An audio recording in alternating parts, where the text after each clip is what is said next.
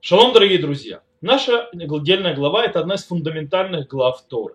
Это глава Бо, глава, в которой описывается выход народа Израиля из Египта, окончание казней, в конце концов, и последняя ночь народа Израиля в Египте, когда народ получает заповедь принести пасхальную жертву, Курбан Песах, и есть его там в Египте по определенным правилам. То есть народ Израиля должен взять агнеца, будь то ягненок или козленок, зарезать его и, исполняя определенные законы, его съесть.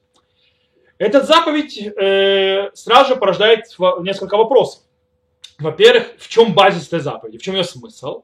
Э, является основной этой заповеди, скажем так, т, э, праздничный пир, или э, в центре стоит, то есть базис этой заповеди, когда мы поедаем этого агнца вместе с э, горькой зеленью и с, и с мацой, может быть, это определенный вид жертвоприношения. То есть это трапеза праздничная или это жертвоприношение. Что такое вообще пасхальная жертва и что такое Лейль Седер? В этом наш вопрос, который мы сегодня пробуем разобраться. Итак, это трапеза или жертвоприношение? С одной стороны, в рассказе про пасхальное жертвоприношение, которое описывается нам в Египте, отсутствует несколько центральных аспектов, которые связаны с миром жертвоприношения. Во-первых, животное не возлагается на жертвенник ни в каком, ни, ни разу. То есть нет возложения животного на жертвенник, то есть сжигание его, приношение что-то связанное с жертвенником. То есть нет никаких действий, которые связаны с жертвоприношением. Допустим, когда мы снимаем кожу с этого животного, мы разделяем его на органы, которые кладутся часть на жертвенник, так или иначе. И, в принципе, нет никакого действия, которое является, по, по, по сути, жертвой. То есть нет, допустим, бросания крови вроде бы на что-то, на какой-то жертвенник. Более того, и коинов то здесь тоже нет. То есть, в принципе, многие вещи, которые связаны с жертвоприношением, здесь нет. Нужно понимать, что одна из центральных вообще, то есть, аспектов жертвоприношения – это дать, то есть, в принципе, пожертвовать. И это или дается часть от мяса, или кровь. То, что называют, почему кровь дают кигадам гуанефеш, потому что, как сказано в книге Дворим, дам гуанефеш имеется в виду, что кровь – это душа, то есть, как бы ты отдаешь душу на жертвенник. И этого нет. И по идее это должно нам сказать, что перед нами нет э, никакого жертвоприношения. Это не жертвоприношение, а это заповедь особой трапезы, которую были заповеданы съесть э, в Египте народу Израиля. То есть это была заповедь. С другой стороны, у Песаха, у пасхальной жертвы, так называемой, то есть Песах, которую едят в Египте, есть несколько очень ярких аспектов, которые связаны с миром жертвоприношения. Например, первое. Определение животного. Сказано «Сетамим захар бен шана елахем мин хаквасим наизим тикаху». То есть сказано э, на русском языке, э, я лучше буду переводить, то есть вместо того, чтобы переводить, я буду смотреть здесь. «Агнец без порока, самец однолетний должен быть у вас, из овец или из коз возьмите его». Прекрасно. Это очень подходит к описанию и, по, и требованиям, которые мы можем найти в Торе, по, относящиеся к другим жертвоприношениям. Особенно жертвоприношение, называемое «Ола» – огнепалимая жертва, которая полностью сжигается на жертвеннике. Там сказано «Умин хацон курбано, мин хаквасим, умин айзим, леула захар тамим и кровейну». То есть, да, и возьмешь его за скота, то есть, да, из овец или из коз, на огнепалимую жертву э, мужского пола цельный будет принесен жертву. Так сказано в книге Вайкра, в главе Вайкра. Очень похоже. Второе. Запрет оставлять от этого мяса до утра. Написано у нас «Вылота тиру мемену от бокер, веганутен мемену от бокер бешти сарефу». То есть и, и не оставляйте от него до утра, но оставшись от него до утра сожгите на огне. С одной стороны, очень сильно напоминает снова заповедь, которая связана с миром жертвоприношений. У басар зефах тодат шламав бьем по курбано, йохель лоя нох мемену от бокер, ванутарми басара зефах бьем ашлиши баешли сарев. То есть, э, и мясо приношения благодарности мирной жертвы в день его жертвоприношения съешь, не оставь от него до утра, и так далее. И оставшееся от мяса приношение в третий день огнем сожгите. Очень похоже. Очень похоже про оставшееся мясо. Продолжаем дальше. Третья похожесть с миром жертвоприношений. Приготовление Песаха как еду, еду. То есть как его готовить. Сказано «сли эш». Рошо аль-караав аль-кирбо. То есть так сказано у нас. Не ешьте от него недопеченного или сваренного в воде, а жареного на огне с головой его и с ногами и с внутренностями его. Так сказано. Это очень-очень похоже с точки зрения речевой, языковой на законы, которые связаны с миром жертвоприношения в книге Вайкра. Снова же, где сказано про огнепалимую жертву, а коганим это нетахим эт харош, вэта перед вайтайцим, ашер аля эш, ашер аля мизбех векирбов и храв, ирахац бамай, виктир коген, ит кола мизбеха ола, ищер эх нихох лашем. Это глава Вайкра. То есть, э, я сейчас просто, то есть, э, чтобы я уже не переводил на автомате, я вам сразу скажу, то есть, прочитаю отсюда, изнутри. «И разложат сыны Аарона, священники, эти части, голову и тук на дровах, которые на огне, на жертвеннике, и внутренности, и голень его вымотан водой, воскурит священник все на жертвеннике. Это жертва всесожжения, огнепалимое благоухание, э, приятное Господу». То есть и там, и там нужно, э, чтобы это было не, свари, не сварено, а должно быть э, зажаренное, причем цельное, без разделывания. Четвертый аспект, похожий на мир жертвоприношений, это, э, скажем так, э, как точно его едят, это же Песах, то есть это мясо, то есть то, что мы сделали. С чем и как? Написано «Цли эш мацот аль марурим», так говорит нам наша глава. «И пусть едят мясо в ту же самую ночь, жареным на огне, со пресноками и с горькими, э, и с горькими зельями будут есть его». То есть он должен есть с мацой и с марором. И давайте посмотрим, когда у нас есть запов... повторение той же заповеди, что нужно есть с мацой. Это у нас появляется в следующих стихах, здесь в нашей же главе. «И да будет вам день сей в память, и празднуйте его, как праздник Господу в роды ваши, как установление вечное, празднуйте его, семь дней ешьте опресноки», то есть мацу. «Точно к первому дню устро... устраните квасное из домов ваших, ибо всякий, кто будет есть квасное с первого дня до седьмого дня, душа его истреблена будет среды Израиля». Это написано в нашей голове. Э, но у нас есть проблема. Какая проблема с этими стихами? Очень простая.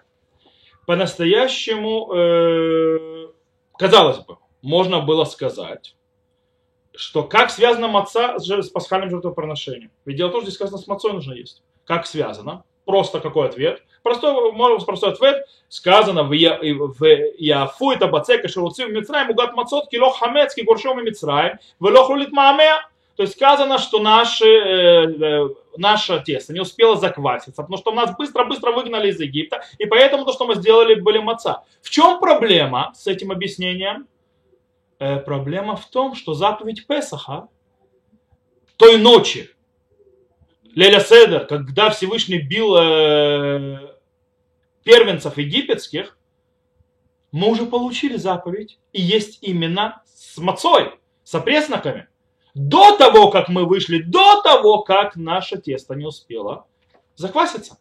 То есть мы не можем сказать, что это строится на том, что наше тесто не заквасилось. Какая связь с тем, что было э, делать... Э, Когда мы делаем что-то до того, как произошло по-настоящему э, событие. Э, поэтому нам нужно понять, что есть связь другая, э, э, то есть этих опресноков, она идет с другого э, стороны, скажем так.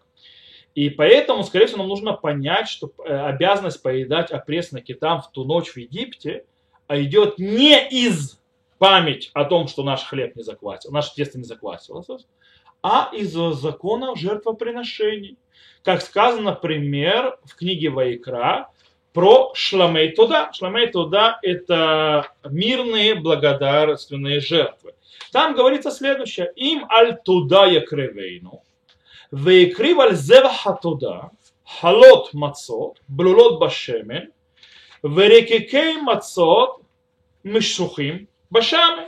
Давайте я то есть открою здесь книги Вайкра. Это глава Цав, где сказано, и, и прозачитаю вам, то есть по-русски теперь.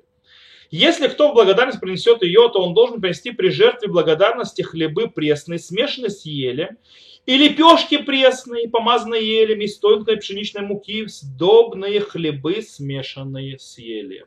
То есть все идет с мацой. Из этого выходит, что заповедь есть мацу в Песах, в Лейль а-Седер, вместе с пасхальным жертвоприношением. Кстати, на русский перевод жертвоприношение, хотя Песах мы говорим. Э, стоит на основе законов жертвоприношения. И только потом, уже после выхода из Египта, прибавилось к маце еще одно, один смысл, как память о быстром выходе из Египта, когда наше тесто не смогло закваситься. Э, и таким образом, э, все, что мы сейчас сказали, э, нам еще больше заостряет, в конце концов, наш вопрос. И... В чем смысл Песаха? Как его понимать? Как понять похожесть между законами по Песаха, который был в Египте, который поедали в последнюю ночь перед выходом из Египта, и с частными законами определенных жертвоприношений, которые были потом даны народу Израиля. Причем это вместе с тем, видя разницу, в очень-очень-очень важным, важных в других частностях. То есть у нас есть большая похожесть между э, Песахом и огнепалимой и благодарностной жертвой в некоторых аспектах. С другой стороны, у нас нет ни жертвенника, ни бросания на жертвенники, ни приношения какого-то на жертвенник, э, каких-то частей тела и так далее, ни коинов, которые это делают. Как мы можем это понять? Как мы можем объяснить, что здесь происходит? Что такое Песах? Ответ можем, скорее всего, найти в особенном законе, который был сказан про Песах в Египте. «Валаху мин гадам, вынатну альштея мезузот, валамашков, валабатим, ашерихлу уто баэм». И возьмут от крови, и дали они на косяки дверей и на притолку дверь, э, входа, на домах, в которых будут есть. Этот стих является ключом. Давайте поймем. С этого стиха мы видим, что, что да, есть э, дарование крови от этого животного, и это дарование крови, то есть это приношение крови от животного, похоже на то приношение крови, которое делали на углы жертвенника, как говорят наши мудрецы в трактате Псахим. Гимель мизбахота юшамаля машкова альштея мизузот. То есть три жертвенника были там, на косяках дверей, то есть на, на притолке двери и на косяках. Теперь мы должны еще обратить внимание на еще один языковую похожесть. Написано, смотрите внимательно. Тут просто иврит нужно внимательно слушать, это важно. Сказано: «Велакахтем агудат изов, витавальтем бедам ашер бесав, вигатем аламашко, вальштем изот мин гадам ашер бесав». Давайте я по-русски тоже проведу, просто очень важно было, чтобы вы именно иврит услышали. Говорится следующее. «И возьмите пучок изова, и обмакните в кровь, которая в сосуде, и приложите к притолке и к обоим косякам кровь, которая в сосуде, и вы не входите из дома», и так далее.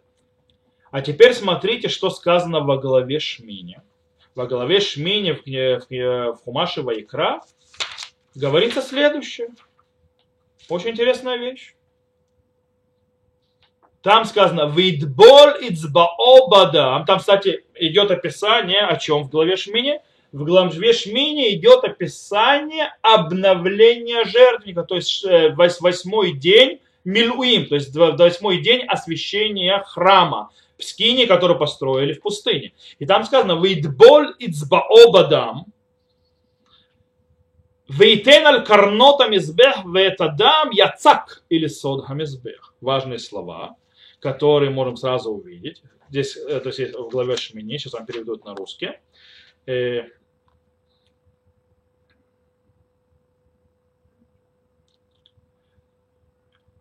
Шня. «И поднеслись на ровному кровь, и обмакнул он перст свой в кровь, и возложил на роги жертвенника». Жертвенника – карнот, то есть эти стороны, то есть жертвенника. а остальную кровь вылил в основание жертвенника. Очень интересно, смотрите. Берут кровь, бросают на дверь, на углы, то есть на вход в дверь.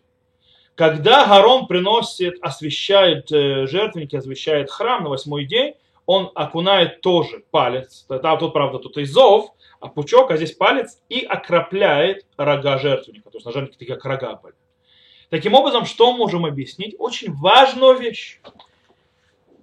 В Песах, в ту ночь, которая была в Египте, и может быть не только в ночь, а каждую ночь Песаха, весь дом превращается в жертвенник. Дом, в котором находятся евреи, и делают эту жертву, пасхальную жертву, едят ее, эту трапезу вместе с опресноками, мацой и марором, превращается весь в жертвенник. Весь этот дом посвящен Всевышнему и таким образом находится под его защитой. Теперь, э, так как жертвенник является местом, где находится Всевышний и под защитой Всевышнего, нет ни у кого права принести какой-то вред к тому, кто находится возле жертвенника, или тем более внутри самого жертвенника. Интересно, то есть мы знаем закон, который приведен в Торе позже уже, в книге Шмот уже дальше, который говорит, что нужно особое разрешение для того, чтобы схватить человека, который совершил преднамеренное убийство. То есть написано: «Векиязад аиш аль регеу ля арго баурмам и мизбехиты кахену ламут». То есть, да, если человек, то есть, специально убьет ближнего своего, то есть, да, даже от моего жертвенника заберите его умереть. А что мы из этого учим? Что от жертвенника заберить, умереть, забрать умереть нельзя. Нужно специальное разрешение от Всевышнего забрать человека от жертвенника для того, чтобы нанести ему вред или его убить. Кстати, у нас есть в Танахе очень много примеров, когда люди пытались э, спасти себя от смерти, убегая и прикрепляясь к жертвеннику, например. Э, мы знаем, то есть люди, в основном это те, те люди, на которых э, царь Шломо постановил их казнить. Адуньяу, брат его, который, Шломо, который попытался, то есть сначала пытался воцариться при жизни Давида, и потом попытался взять себе наложницу отца, и поэтому заслужил смертную казнь. Написано: «Ваданяу яреми пней Шломо, ваяким ваилех ваихазек бахнутым избех». То есть Ваданяу испугался Шломо, и то есть, встал и пошел, и схватился за рога жертвенника. То есть, да, это то есть, одна вещь. То есть он пошел спасаться таким образом от э, казни Шломо. Правда, это не помогло. Йоав, который тоже царь Давид заповедовал Шломо казнить его, и написано: «Ваянас Йоав Элохи Лашем, ваихазек бакаротам избех». То есть и убежал Йоав в шатер Всевышнего и схватился за рога жертвенника. То есть если бы не было разрешения, которое дал Всевышний забрать убийцу от жертвенника, нельзя было его трогать. То есть почему?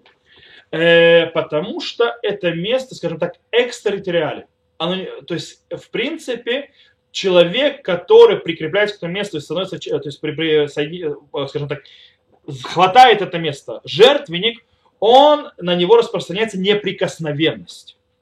Таким образом, превращение всего дома в жертвенник дает неприкосновенность и защиту народу Израиля, которые превратились в момент поедания Песаха внутри своего дома в Египте, как коины, которые служат возле жертвы, которых нельзя трогать, у которых есть неприкосновенность.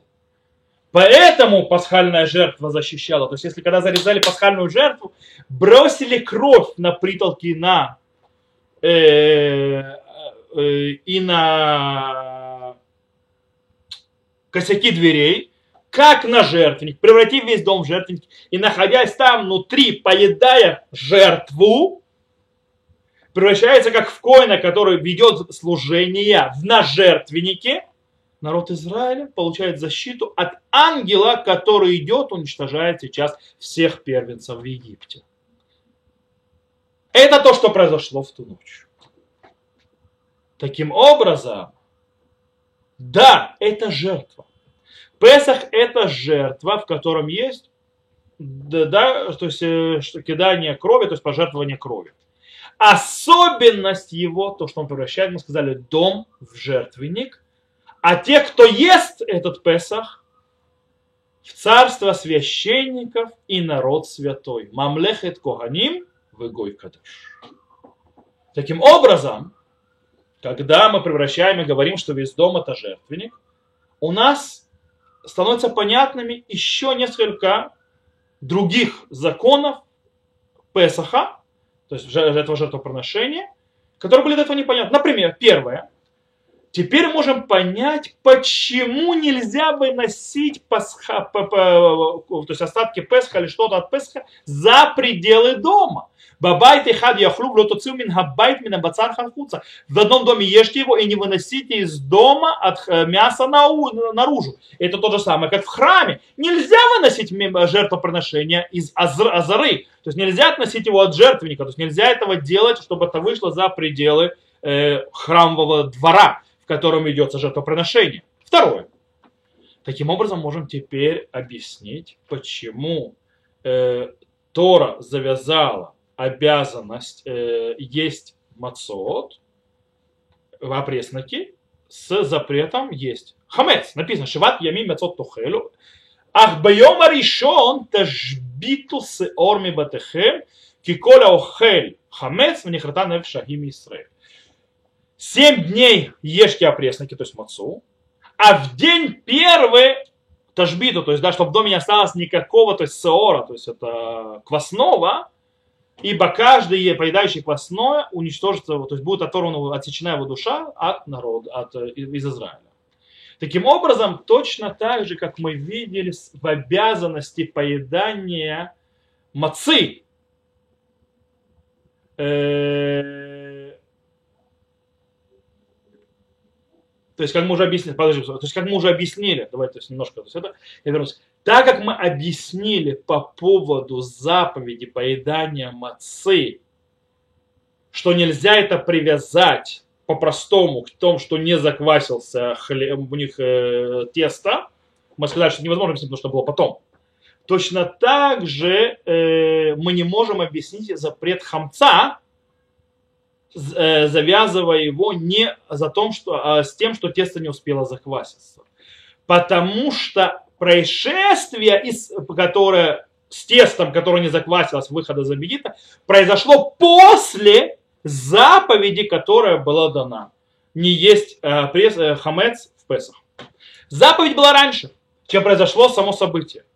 Таким образом, мы должны сказать, то есть, нормально то есть, сказать, что заповедь, запрет поедания хамца снова завязан с жертвоприношениями. И он связан с тем, что мы видим дом как жертвенник. Как написано у нас в книге Вайкра, э, в главе Вайкра, «Кола минха шер такриву лашем лотасов хамец, киколь шар веколь дваш вело тактиру мимену, и шер лашем курбан решит такриву ота, лашем эла мизбех ло яле лереах нехоах». Давайте, э, сейчас я вам здесь открою, здесь прочитаю. Э, сказано, что имеется в виду? Никакое приношение хлебное, которое приносите Господу, не должно быть сделано из квасного, ибо ни из какой заквасы, ни из какого меду не должно быть воскурять в огнепалимую жертву Господу. Как приношение первых плодов может их приносить Господу, и на жертвенники не должны быть возносимы в приятное благоухание Господу. Нельзя на жертвенник квасное. Точка.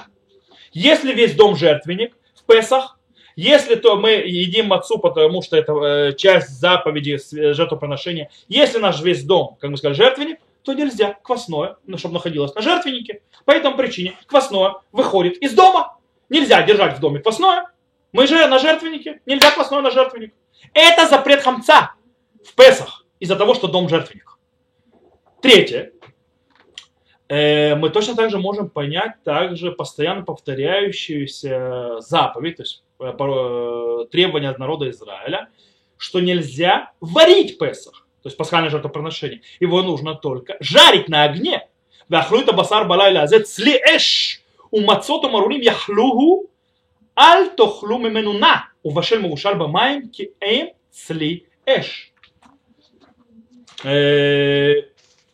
На русском языке, еще раз повторю.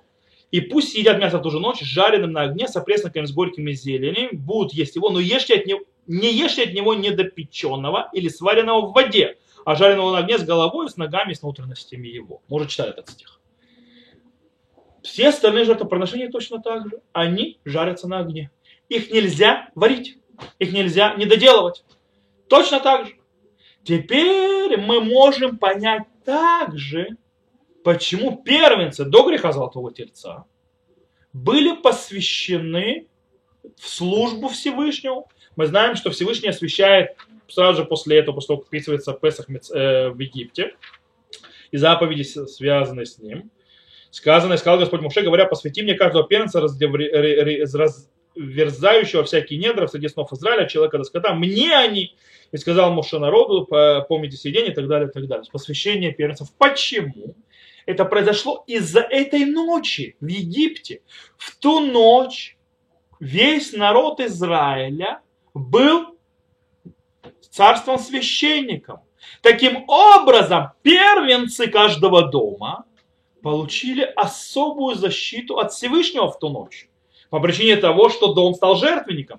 Там была особая защита, туда, там нельзя было навредить никому. В этот момент Всевышний бил всех первенцев Египта. Таким образом, у первенцев была особая защита, и она была завязана на жертвоприношении, на том, что дом жертвенник. Таким образом, они осветились в ту ночь для того, чтобы служить в храме, пока не были заменены, заменены левитами после греха Золотого Тельца. Итак, мы определили Песах как жертву, а не как трапезу. То есть пасхальный седер – это жертва. Э, причем со всеми законами жертвы в эту ночь. Это не трапеза. Теперь мы должны понять другую вещь. Что это за жертва? К какому из жертв, какой из жертв относится жертвоприношение, называемое Песах? И мы можем предложить два варианта, скажем так, два направления. С одной стороны, мы можем сказать, что это э, жертва, похожая на гнепалимую жертву. Ула. И мы уже видели похожесть в некоторых аспектах на эту же жертву, как написано, рошоль кроваваль кирбо, то есть, да, что как огнепалимая жертва не разрезается на части, а, то есть, не, точнее, не разрезается на части, как огнепалимая жертва, прошу прощения, ее да, разрезают на части, по-настоящему, тот, кто хочет узнать, может учить трактат Тамид, ее да, разрезают, ну, и в Торе это сказано, но ее должны, то есть, возложить на жертвенника, полный, жертвенник полностью всю часть. И, скажем так, а также, что это идет от мужских особей, цельных, точно так же, как и в огнепалимой жертве. Мы знаем, что огнепалимая жертва сжигается вся на жертвеннике, и поедание Песаха, жертвы, жертвы Песаха, жертвоприношения пасхального, должно быть тоже только у тех, кто находится внутри этого дома, и только они едят, нельзя ни с кем другим делиться. И, то есть называется юшвей хамизбех, мы его назовем, сидящих на жертв, жертвенник, то есть тех, кто сидят в одном доме. То есть жертвенник из этого дома это не выходит, и едят только тот, кто часть этого дома. Таким образом, это похоже как на сжигание жертвы на жертвы, э, огнепалимой жертвы на жертвенника. То есть это выражает, в принципе, ту же идею. Также теперь можно понять, почему нельзя ломать кости у пасхального жертвоприношения. В этом лот ишберу, то есть нельзя ломать, то есть не ломайте в нем ни одной кости. Потому что, э, как и в огнепалимой жертве, у которой все органы сжигаются. То есть нельзя там ничего ломать. Это с одной стороны, можем, как мы сказали, огнепалимая жертва. Другая сторона, другой подход. Мы видели также, что уже пасхальное жертвоприношение есть огромная похожесть на мирную жертву благодарности, то есть шламей туда. Оба жертв, эти жертвоприношения поедаются вместе с мацой. Э, в обоих жертвоприношениях прямым текстом написано, что нельзя есть оставшиеся от, от них э, на потом. Э, также Песах, похож, похож на благодарственную жертву, съедается хозяевами этой жертвы. Э, в обоих жертвоприношениях есть похожесть э, изречения, то есть, то есть в языковой стилистике, запрет поедания в определенных условиях, Если это происходит, то есть это будет наказание карет, то есть наказание истребления души, как сказано про Песах, киколю хель хамец внехартане в шаим Исраэль, и каждый, кто будет есть квасное, и будет отсечена душа его из Израиля. А про э, благодарственную жертву сказано киколю хель хель вмина бейма шерекрив имена ишеля ашем внехартане в шагили Исраэль. То есть э, и каждый из поедающих э, определенный жир, хелев называемый, от этой, э, от этой жертвоприношения, которое возносит, то есть Ишеля, то есть Всевышнему, то есть э, благоуханная жертва Всевышнего, и будет отсечена душа каждого поедающего э, от народа своего. Таким образом, можем сказать, что Песах, он является благодарственной жертвой. То есть мы благодарим Всевышнего за то, что он вывел нас из Египта. А можно сказать, что нет никакого спора между и противоречия между двумя этими опциями. И в пасхальном жертвоприношении есть два аспекта. Аспект огнепалимой жертвы, который раскрывает идею того, что дом, в котором едят, проводят Лейль Седер, дом, в котором едят эту пасхальную жертву, является жертвенником. А также аспект благодарственной жертвы, который раскрывает э, наша благодарность Всевышнего, то есть Всевышнему, э, как мы, как народ Израиля, благодарим Всевышнего за то, что он нам сделал. Можно это раскрыть. Поедем дальше. Теперь мы попробуем разобраться, в чем смысл названия Песах. Да, все, конечно же, знают прекрасно комментарии, которые написаны у Раши, которые приводят Рав Садия Гаон. Раши говорит, что это лашон дилук векфица, имеется в виду, что перескакивал. Расаг, например, говорит, что это изреч... значение этого слова это агана, защита, рахамим, то есть милосердие и так далее, и жалости. Но мы знаем, что есть какая-то языковая связь. Вараит это там в пасахтале, то есть, да, увидел кровь и пасахта, то есть, переп... оттуда Раша берет, перепрыгнул через вас. Велоя бахемнегев, то есть, и по вам не ударит это и так далее, и так далее, и так далее. Мы попробуем предложить немножко другой вариант. Почему? Потому что у нас есть до сих пор вопрос. Если мы говорим, что единственное, допустим, что сказано, смотрите, в чем причина этого названия Песах, кипасах, то есть перепрыгнул, потом, когда видел кровь и так далее. То есть, если единственная причина из-за того, что Всевышний, скажем так, перепрыгнул через дома и не поразил народ Израиля, то мы снова попадаем в ту же ловушку. В какую ловушку? Мы попадаем в ловушку, что перепрыгивание и Всевышнего, видя кровь в домах э, народа Израиля, произошло после того, как Всевышний заповедовал делать это пасхальное жертвоприношение и дал ему уже название Песах. То есть это не название после происшествия, это название до происшествия. Поэтому нам нужно понять, все-таки, может быть, по-другому, есть другой источник название не из-за перепрыгивания или из того, что Всевышний жалился. Э, потому что сказано, смотрите, обратите внимание, когда Всевышний говорит, как нужно есть Песах, сказано, «Векаха тохлу уто, матнехем хагурим беналахем береглехем, умаклехем беедехем, веахальтем уто бехипазон». Песах уляшем. Так это говорится.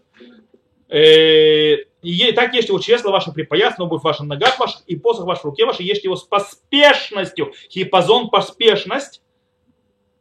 Это Песах Господень. Это до выхода, это до казни.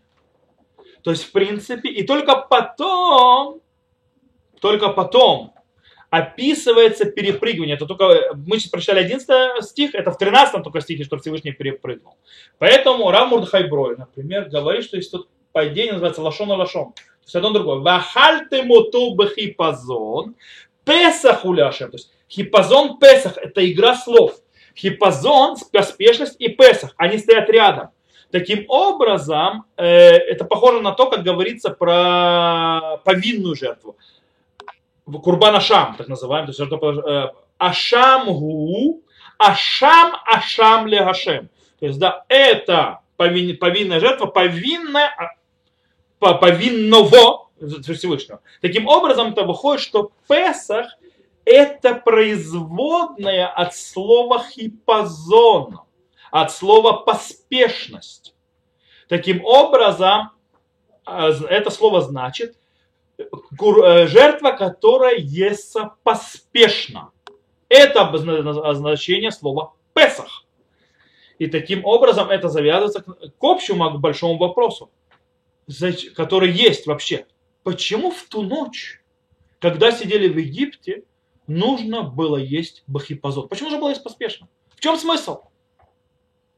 Интересно, что вот этот вот акцент на выход из Египта бахипазон, поспешностью, это одна из ярких вообще, то есть и странных вещей, которые произошли при выходе из Египта.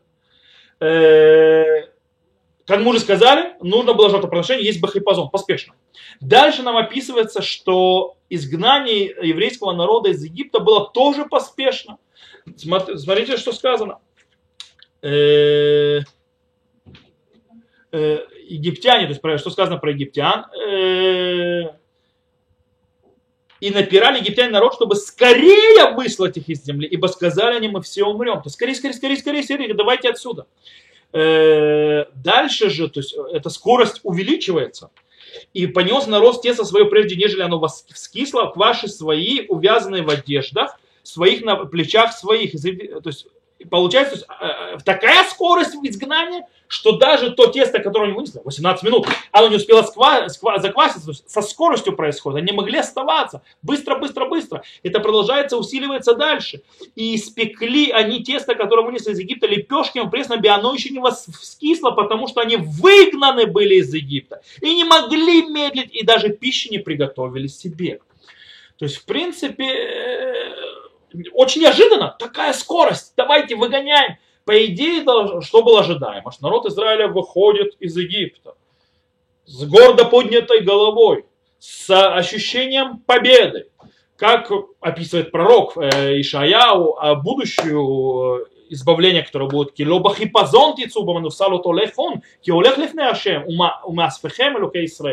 есть не поспеш, не с поспешностью выйдете.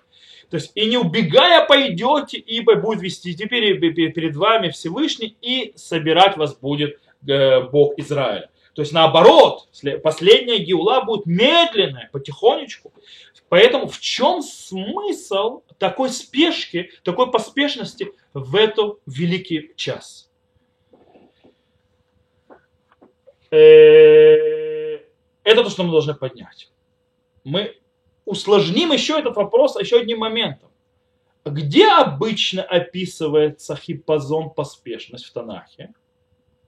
Всегда, ответ простой, всегда, когда есть бегство, сопровождаемое ощущением проигрыша.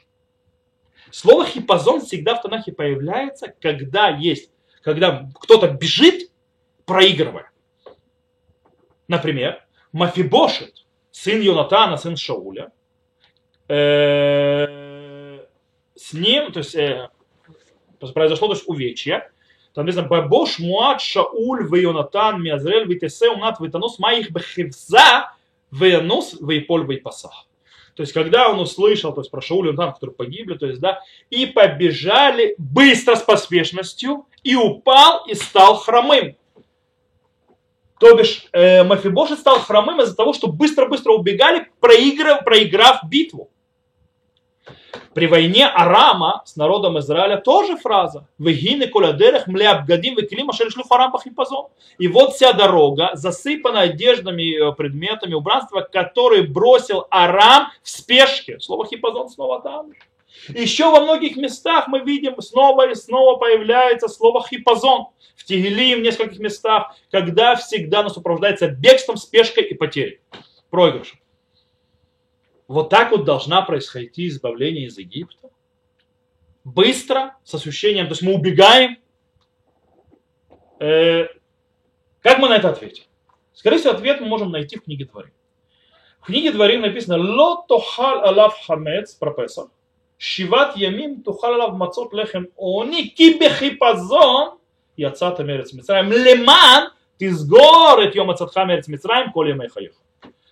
и не будешь есть его, то есть хамец все, все, то есть квасное все семь дней. Будешь есть, то есть, хлеб э, опресноков, хлеб бедности, ибо в спешке вышел ты из земли египетской для того, чтобы ты помнил день выхода из земли египетской все дни жизни твоей. Исходя из этого стиха, Всевышний хочет, чтобы выход из Египта запомнился по всем поколениям как поспешный выход, как бегство в каком-то смысле. Почему? Как известно, в пути в пустыне народ Израиля, скажем так, мы знаем, что все это за сорок лет пустыни народ Израиля не так уж легко оторвался от Египта. Он постоянно пытался в него вернуться, постоянно порывался к нему. И, скорее всего, вот это вот сознание, что их выкинули из Египта, что их вышвырнули оттуда как можно быстрее, должна была создать ощущение отвращения и отторжения от Египта и от его жителей. Более того, выход из Египта э, э, не был, э, скажем так, э, одноразовым происшествием. Сейчас объясню, что я имею в виду. Тора и пророки очень часто подчеркивают, что народ Израиля должен оторваться от культуры Египта и всей ее мерзости. Например, в книге Дворим сказано, то есть сказано, и Всевышний сказал, то есть вы не будете еще, если не пройдете дорогой. Да? Пророк Ишайя говорит, «Гой баним сурурим», то есть «Ой, дети, то есть восстающие, гаульхим ларедет мицраим, идущие за Египтом, лефишироша руля озвум озпар о», то есть, да, «Влахсот бацель мицраим», то есть пошли, то есть просить, то есть силу ему, то есть прятаться, защиту, не прикосновенность под Египтом, и они говорит пророк, то есть да, вы пытались получить защиту от Египта, э, его, э, так вот будет вам мощь фараона стыдом, а защита, то есть попытка получить его защиту э, презрением, окей? Если они будут, прошу, у меня сейчас с собой книги нет, чтобы на русский язык переводить э, не из головы. Так вот, э, такое немедленное поспешное изгнание – это еще один инструмент для того, чтобы оторваться от ужасного, мерзного в глазах Всевышнего э, культуры египтян. Таким способом можем вернуться и снова повторить и предложить, скажем так, еще одно объяснение, почему нам нужно есть мацу и почему нам запрещено есть хамец квасной. Эти заповеди маца и хамец, обязанность мацы и запрет хамца, связаны не только с видом жертвоприношения, которое мы должны принести как уже пасхальное, и не только то, что наш дом превращается в жертвенник, но также они связаны с поспешностью выхода из Египта, которая была раньше и до того, как, чем произошла сама спешка в практическом, можно сказать так, в реальном выходе из Египта. То есть у нас есть и опресноки, и маца завязаны как на виде жертвы пасхальной, как на том, что наш дом это жертвенник, поэтому нельзя, чтобы были квасное на жертвеннике, и были там, и нужно, чтобы было только опресноки, но также из-за спешки отрыва от культуры Египта и вырывания народа Израиля из лона Египта еще до того, как произошло само, э, сам выход из Египта. Уже до того, как. В принципе, само жертвоприношение пасхальное – это вырывание из культуры идолопоклонства Египта. Таким образом, то есть то, что мы сказали, что теперь то есть подведем немного итоги, та идея, которую мы сказали в начале, что дом является жертвенником в пасхальный э, вечер, в тот пасхальный вечер, который был в Египте, у этого есть огромная-огромная важность. Ночь выхода из Египта, Леля Седер, это одна из важнейших фундаментальных э, происшествий в еврейской истории. В истории народа Израиля. Таким образом, мы бы ожидали, что с точки зрения по-простому, чтобы мы занимались в эту ночь и, э, скажем так, акцентировались на наци... общенациональном еврейском аспекте этой ночи. И, не, и стирая при этом личный аспект. И вот именно в эту ночь народ Израиля не собирается все вместе одной большой толпой, как, например, при даровании Торы на горе Синай, а по отдельности, по своим домам, каждый, каждый в своем доме. И каждый дом судится и является отдельным ячейкой, которая определяется сама по себе.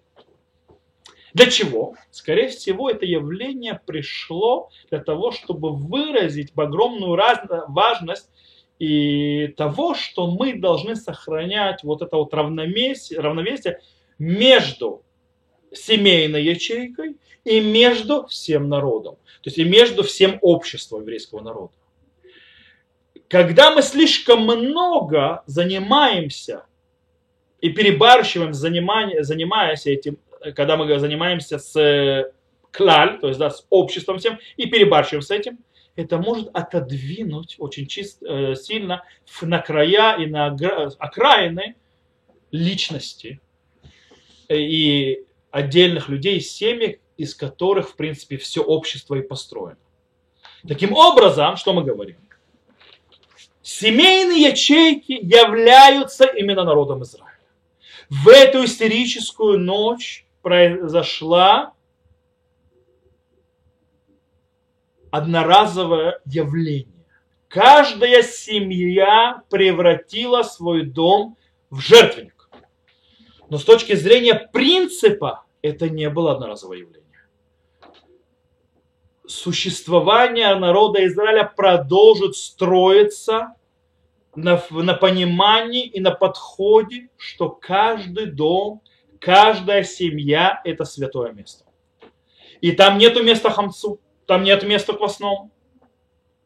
Соблюдая и сохраняя святость дома в перспективе всего общества, является одним из центральных выражений праздника Песах на поколение. Итак, если мы подведем итог, тогда в ту ночь еврейский дом стал жертвенником. Хамец и маца является проявлением как и жертвы, связи с жертвами, у пасхальной жертвы, которая является, с одной стороны, гнепалимой жертвой, с другой стороны, и благодарственной жертвой, а также запрет хамца и заповедь мацы проявляет того, что в спешке мы выходили, отрывались от египетской культуры, а также в этом входит каждый дом, каждый дом как жертвенник, показывает нам навеки, что каждый дом, он свят. И эта святость, исходящая из дома, строит, в конце концов, весь народ Израиля. И это один из центральных аспектов пасхальной ночи, пасхального седера и праздника Песаха из поколения в поколение. На этом все. До следующей недели.